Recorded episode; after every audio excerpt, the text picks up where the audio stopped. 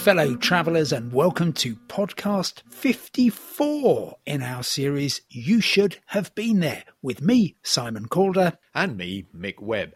And in today's podcast, we're going on a voyage of discovery to find out everything we can about the island of Mustique, that mysterious hideaway of the very rich, the very famous, and the very posh.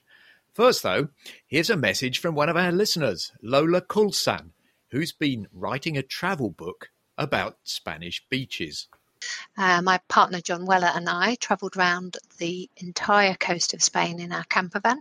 We also visited the Balearics um, and took photos and wrote descriptions of exactly how to get down to some of these um, wonderful beaches. Uh, we went to 480 beaches all over Spain. We um, got locked down in Spain actually, and didn't think we were going to be able to finish our book, but we did manage it.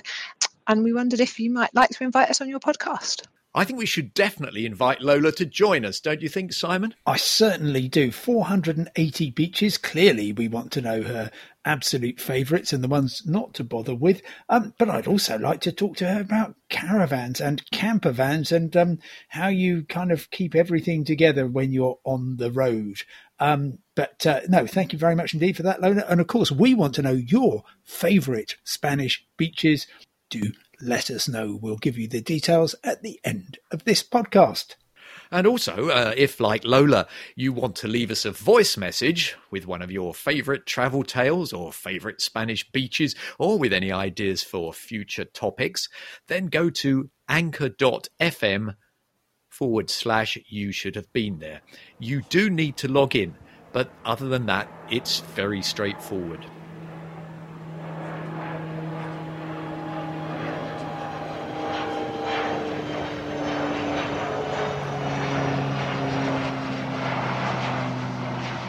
Case it wasn't obvious, that was a twin engine propeller plane, the kind you need if you're going to get to and land on the island of Mustique. And our guest today is journalist Claire Wrathall, who's actually been there. Hello, Claire. Hello. Claire, how did that happen? Do you have a connection with Mick Jagger or Princess Margaret? Sa- sadly, nothing as glamorous as that. Um, I, ha- I, had an interest in the work of the um, stage designer Oliver Messel, and who, who built most of the houses, well, most of the original houses on Mustique. Ah. And um, I pitched a story to Condé Nast Traveller, and they said yes and sent me. How interesting! From the name, um, it sounds as though it's got lots of mosquitoes. Is that is that correct? I, I think it historically it probably had lots of mosquitoes, but um, they've been eradicated. Certainly, I did not suffer. Claire, just getting there is a complete pain. We heard the um, the, the, the, light aircraft there, um, and this is a place that uh, neither Mick nor I have ever been to, and we can only dream of. Uh, so, talk us through your journey because it's it's not an easy easy place to reach, is it? It's it's a lot easier than it was. Um, I flew to Barbados and got a connecting plane on a on I think SVG Airlines for St Vincent and the Grenadines. But now uh, Mustique actually has its own airline. Um, and they have a fleet of twin otters that meet all the international flights either into St Lucia or into uh, Grenada, uh, Grenada or um, Barbados on request. And, and, just to place it for people who know the Caribbean but um, uh, perhaps can't immediately place uh, Mustique, so you, you have the, um, the, the, the arm stretching down from uh, from Cuba, from Dominican Republic, uh, going into the uh, uh, the, western sorry forgive me the eastern caribbean. Um, all those all those beautiful islands kind of split between the british and the french empires so you got montserrat uh, dominica guadeloupe.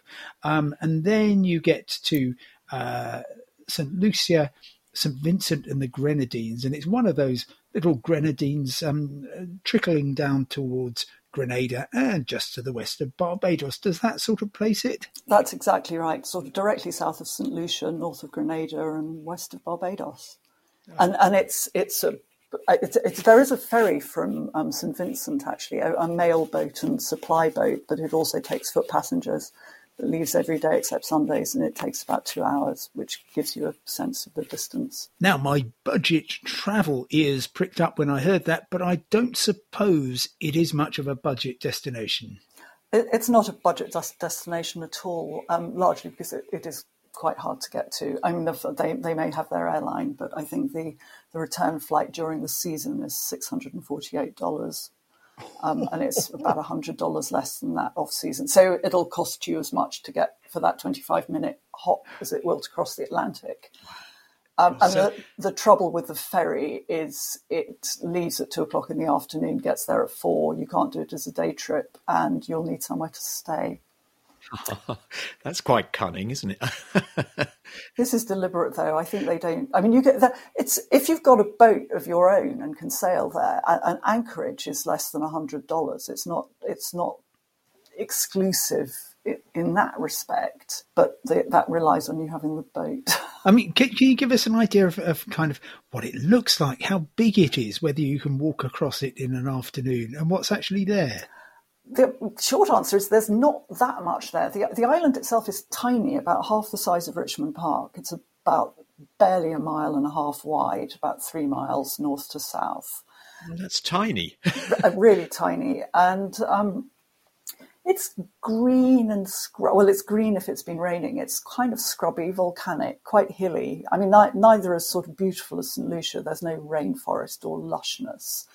Um, right. But neither is it a sort of flattened farm as Antigua.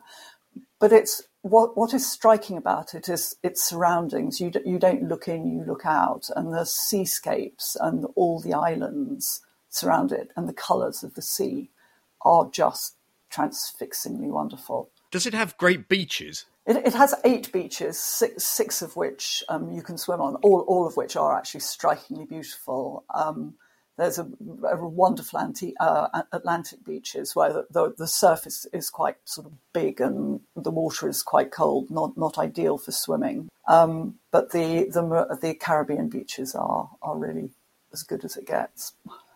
And what do you do all day, Claire? I think you go there to do nothing. I mean, there are 103 villas, I think now. Um, there's mm-hmm. a there are tennis courts. There's a stay, there are some stables with a few horses so you can ride. Um, they do now produce a map of what they call hiking trails, but they're quite short walks. They must be. you know, you, you go there to kick back and chill out and, and not not see anywhere. I mean, I think I think it's the it's the privacy that it affords that that draw people. Um, and in a way, what I think what makes it special is what's not there. The fact that you know, there's no marina, there's no golf course, there aren't there are you know a handful of shops, but it's certainly not a shopping destination. It's there's no litter, no crime, no advertising, no crowds, no cruise ships. Um, ah. It's the beaches are completely undeveloped. You know, if you want to take a, if you need shade, you have to bring your own gazebo or umbrella. You need your own sun loungers. All, all you'll find on the beaches is, you know, sand and shells and sea. And there aren't many places, uh, certainly not places as beautiful, left in the world like that. Mick never travels anywhere without his gazebo, I've noticed. Um, you, you probably can't take one on a twin prop, though. Oh, God, just think how much it would cost you in excess baggage. I mean, I can say that I have got a gazebo, which I bought because of the lockdown, but I haven't actually quite got round to getting it out of its box yet. I, Claire, I'm intrigued though because what we know, Mick and I, about Mustique is really all that we've heard about the people who go there. So surely there must be a bit of interaction, and there surely must be. Well, let's go back um, a couple of decades. Um, you know, Princess Margaret nudging her companion, saying, "Oh, look, there's Mick Jagger over there again." Um, that, that the place must be rife with gossip, isn't it? Yes, I think there is a very definite sort of, you know, what happens on Mustique stays on Mustique. um, nobody really gossips. I mean, though I, Tom Ford was very indiscreet. I, I, read an interview with him earlier this year where he criticised Boris Johnson for playing tennis in black socks. it's Tom Ford. Sorry, I don't know who that is. Oh, Tom, the, the, the fashion designer, film director. Um, ah generally celebrity habitué of Mustique. but but he's not a fashion designer of socks. Well, he is, but he, which is why he was so disapproving of the yes. prime minister's choice of tennis attire. You, except because basically nobody goes to be seen really, so it mostly doesn't matter what you oh. wear. Um, without wishing to be un, unkind or unfair, there's an awful lot of places closer to the UK where you can do that. And even if you're talking about the depths of winter and you, I mean, the Canaries have plenty of private villas. You can go further south to um, Cape Verde, or of course, you can just go to somewhere where you're going to get absolute guaranteed sunshine, such as uh, Egypt. And that is just five hours flight as opposed to 10 hours flight and then the most expensive short haul hop you've ever bought but I think a lot of it, you know, it is it is the exclusivity, it is the fashion, it is the fact that you can be, you know, the Duchess of Cambridge and go go for a run without a, leaving your home without a security detail. I think there is there is a kind of freedom. The, the, Queen, when she went to stay with with Princess Margaret in 1977, the, the year of the Silver Jubilee, used to go swimming uh, on the beach off, off her house there. Um, and she never went swimming in the sea because she was always terrified of being photographed. But Mustique was the one place on earth she, she was happy to be on in the water in public, so to speak. Celebrities of the, of the level that go there are, are kind of liberated from, from any sort of security concerns or any chance of being papped Ah, how does that work? Are the paparazzi actually are they sort of screened? I mean, you know, I mean, I could uh, go there, couldn't I? I mean, if I could uh, face the bill of uh, I don't know, however many hundred dollars a night to stay in one of the villas, but I could actually be an undercover um, photographer, couldn't I?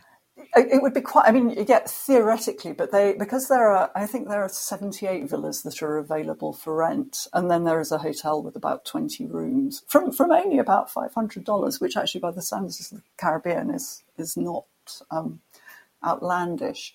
But they they know who they know who's coming. They're and um, the, the, the Mustique company, which which runs the island, does have a kind of warning on its website where it says drones are not permitted, and from time to time cameras may be prohibited. God, that sounds quite sinister. Was that the Mustique company? The Mustique company, indeed, which is which is the company that own, owns and um, operates the island. The, everything. If you if you if you buy a villa there, you automatically become a shareholder in the company and um, uh-huh. nothing really happens there without its say so.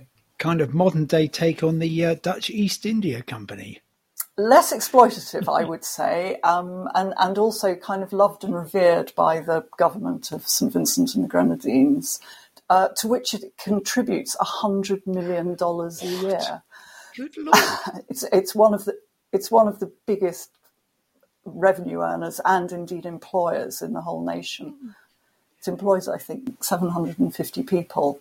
And, and by overseeing the villas, I think has created about 1,200 jobs on Mustique. So it's it's very important to the nation. And just doing the math, as as they say, no doubt uh, among the more brash American visitors, um, that suggests that everybody is extremely well looked after because you're going to have you're going to be outnumbered by the number of people who are there simply to look after guests. Is it is it the height of luxury? Would you say? Well, every villa has a resident staff of between, I would say, I don't know, two and two and ten people.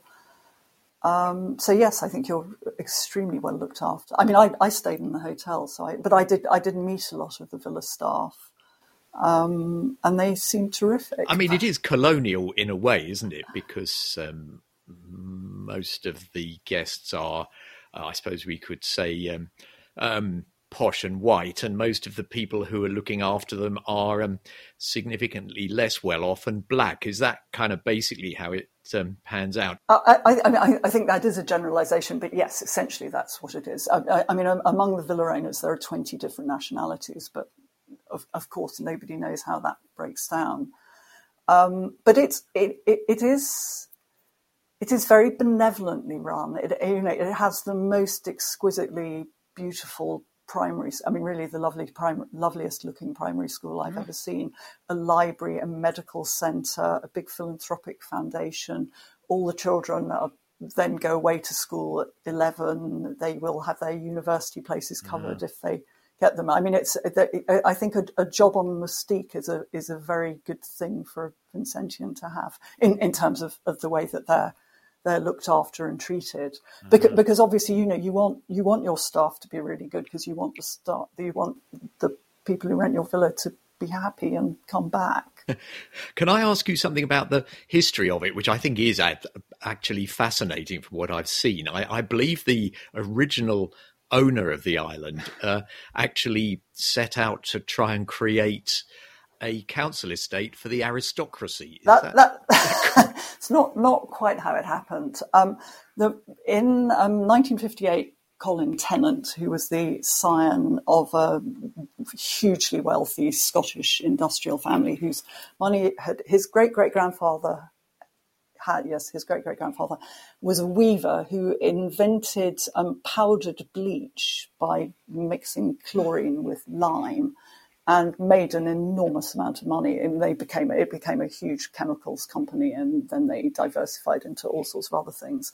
And in 1958, Colin Tennant, the the son of the then Lord Glenconner, because they were elevated to the peerage in 1911, was dispatched to the Caribbean in order to sell the family's mahogany plantation on mm. Trinidad. While he was out there, he happened on Mustique, which was for sale, um, sailed round it, didn't set foot on it, and bought it for £45,000, which was actually more than he'd sold the land on Trinidad for. Um, and his his plan was actually to to revive the, the cotton industry on the island. The, the island at that time was home to 10 families, about 100 people, mostly subsistence farmers and um, fisher, fishermen. And the cotton industry was, was really dying. Mm-hmm. And um, anyway, Colin Tennant and his long suffering wife Anne actually spent um, 12 years trying to get the cotton going again. Um, and then the house that they lived in was burnt down and they put it on the market and nobody wanted to buy it. But in 1960, Princess Margaret had married and um, taken the Royal Yacht Britannia, to, as one does, to the Caribbean. Um, called in on, on Lady Anne, who was her um, one of her ladies in waiting. And um, Colin Tennant, realizing that he hadn't actually given them a wedding present, said would you like something small in a box from Aspreys or would you like some land here? She took the land. He offered her 10 acres at the south of the island, a very, very beautiful site. And um, not much more was done. And then in 1968, when her, by which time her marriage was suffering, um, she apparently rang them up and said, Did you mean that about the land? And doesn't come with a house? And um, didn't come with a house, but and I'm not sure who actually paid for it. But she then suggested they get Oliver Messel, the stage designer whose work I was interested in, which was what took me there, um, and who also happened to be the, uh, her husband's god, uh, uncle, to build them a house. So Messel, who was a theatre designer, built it like a stage set, really. Where there was a view, he put a proscenium arch around it. If he fused ceilings and walls to make the rooms appear higher. He put the door handles much lower than you would normally to make the doors look taller. There were very few materials on the um, island, so the con- uh, concrete floors were scored and painted to look like smarter paviers. He wove wove pandan leaves into furniture and built things out of bamboo. He sort of invented shabby chic, and they are just exquisitely lovely. And um, Princess Anne's, uh, Princess Margaret's was the first house. And um, then he designed, I think, 15 in all. And members of the British aristocracy began to buy in in a big way. The budget for, you know, he was paid $1,000 for each one. Um, Glenn, uh, Tennant very smartly kept the copyright of the designs, and, and that became what, what, what was referred to as um, Caribbean Palladianism. Um, but very much sort of in, informed the aesthetic of the island, and, and, and is one of the reasons it, it is so lovely. If you were to go there now, I mean, if we uh, if we managed to um, make our way onto that mail boat and uh, uh, or maybe actually borrow someone's yacht and just anchor offshore and then go go go onto the island. Are we, are we going to actually bump into anybody very well known now, or has it sort of gone down market a bit since the early days? I think it's it's much less aristocratic. I mean, the, the, the Princess Margaret got the first house. Then the next one was built by the Guinness family. Um, then the Earl of Lichfield, the Queen's cousin. But you know, it, it, it, was, and then Mick Jagger and David Bowie and all this kind of rock royalty. And and yet now, I mean, one one of the reasons that um, Lord Glenconner, as he became left, was he got fed up with what he referred to as the brokers and the bankers, and latterly the tech millionaires, and and it, it, it it's become it's it's much less, I think, about parties and hedonism and the aristocracy hanging out with each other, and much more about people who crave privacy and are protective of their enormous wealth to just sort of hunker down. That's a bit boring, isn't it? Presumably, there were some incredibly wild and uh, uh, mad parties. I mean, I saw the episode of The Crown quite recently, where uh, there was a pretty decent party going on um, on on Mustique, which included uh, Princess Margaret. I, th- I, think the I mean the, the, parties were really how how um, Colin Tennant marketed it. Once he realised that it was the way the way to make it sort of pay for itself was to um, sell plots of land and encourage people to build on them. He had, I think it was his fiftieth birthday, and they, they had this party where everything the, it had a gold theme, and he flew. He he paid for everything. I mean, he paid, he flew mm, a sort of the guest list of his dreams out there, provided seven days of non-stop partying, got Robert Mapplethorpe to photograph it, secured lots of press coverage, and, and the kind of legend of Mustique was born. and these and these sort of parties continued really until um, they just became completely uneconomic. Uh, uh, worth pointing out, by the way, that um, anybody who's confused about tenants, um, the well-known uh, Scottish uh, dynasty, um, there, there, are two tenants going on. The first one is the one of which you speak, ten T E N N A N T, and then there's also Tennents, um, which is another dynasty, but that one does lager, and I don't suppose Tennents lager featured much at the uh, parties that, that were held there. I no the the the beer of St Vincent and the Grenadines is Hairoun. Mm. So oh, its strapline is the best in the West, and it's delicious. I, I, would love to be marooned with a Hairoun uh, in Mustique, but I don't suppose I ever will be. Yes, you wouldn't be too keen when a typhoon turned up. Oh, no, it's in the wrong hemisphere, isn't it? Sorry. I, I have two souvenirs from Mustique.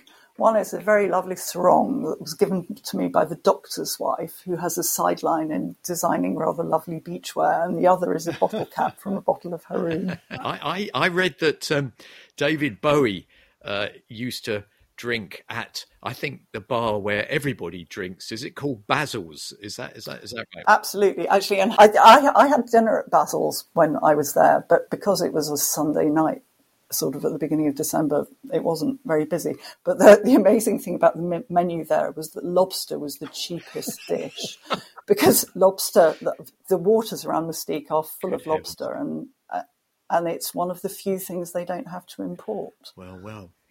So, so it makes sense to eat it as often as you can. where do you think, um, where do you think, Claire, that it kind of actually fits um, amongst all the other gorgeous islands of the Caribbean, some of which are um, significantly cheaper to get to, and where uh, obviously you won't see anybody quite as uh, exotic. But um, if you were going to travel all that way, are there are there better places to go?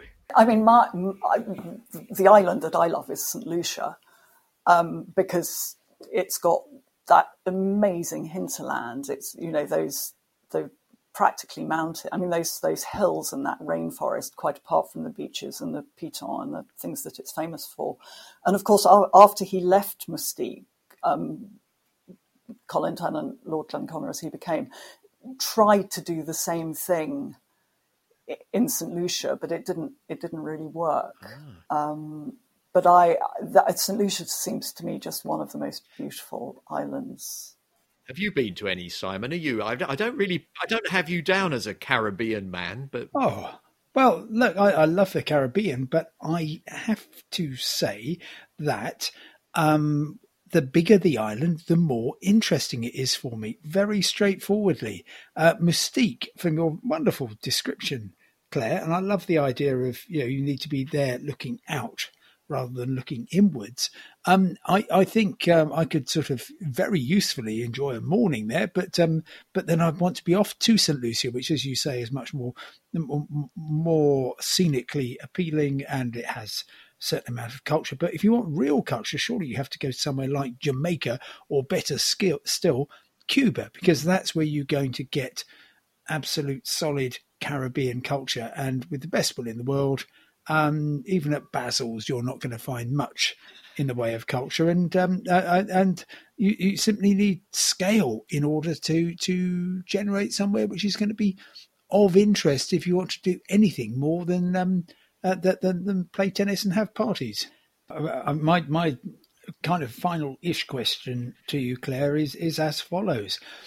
Um, surely there must be mystiques, or at least the raw materials of a mystique all, all over the world. I mean, in the South Pacific, in the Indian Ocean, South China Sea, somewhere where you could have the same recipe for financial success and exclusivity. Um, strangely, the, the places that it reminds me most of are, are both in Northern Europe. Ah. Um, not not not so much for the lovely tropical weather and warm seas and lovely seascapes. But um, Sylt in off the north coast of Germany in the North Sea is very similar in terms of the sort of exclusivity mm. and the fact that it's not much known to. How do you spell it? Can I ask you? I don't even know. So little do I know about it. Oh God, it's so it's so wonderful. It's it's spelled S Y L T, and um, I went there a few, few years ago, and um, we we got we we flew to Hamburg and got on the train, and somebody actually came over to us, and asked us if we were on the right train because you did not get foreigners on the Sylt train. But it's a it's a very very beautiful island. Um, and it has a sort of microclimate. So although it's in the North Sea, it's it's not as cold as it sounds, and it's it, it, it's slightly more. I mean, there, there's kind of more in the way of hotels and restaurants and shops, but but mostly it's villas. But it's it's a sort of hideaway for the German plutocracy. Um, and, and, there's also quite an interesting one in Russia called Plyos, which is about 400 kilometers from Moscow on the Volga. Um, again, where a, a, a, sort of minor oligarch called um, Alexei Shevtsov started buying up dachas and um, refurbishing them very beautifully and renting them out. And if he said that if somebody booked one of his dachas three times, then they would make him an offer for it. And it's it's where a lot of the the sort of Muscovite plutocracy have homes, in, including Medvedev, the former president and you know, current prime minister. Um, and it's it, it it has the same sort of like nobody dresses up, nobody wears heels, nobody wears makeup. It's very kind of laid back. People go there to sort of connect with what they call the real Russia. Well, anyway, Claire, thank you so much. It's been um, uh, extremely um, interesting um, to find out a bit about how I was going to say the other half live, but I suppose it's about the other. It's like a 0.00001%. Well, my, my pleasure. It was it was lovely in these kind of cold, dark times to to think about it again. I sort of realised I actually loved it much more than I'd thought. oh, well, um, you were talking about somewhere you love Claire. And um, in the next podcast in our series, You Should Have Been There, um, we've got actually a bit of a Valentine's special. Um, we'll be looking at uh, love islands around the world, the whole notion of romance on the road. So do get in touch if you've got your own story of a brief encounter or a heartbreak or something that has just uh, been a, an utterly romantic experience for you, um, you can get in touch on Twitter. We are You Should Have B1. Yes, that's you should have B and then the number one, or you can leave an audio message at anchor.fm forward slash you should have been there. Um, we're delighted that we have been here with Claire Wrathall. Thank you so much for um, spelling out the uh, wonders of, of Mustique for us and introducing us to a place I fear we'll still never get to. But meanwhile, from me, Simon Calder. And me, Mick Webb, goodbye. Bye. Goodbye.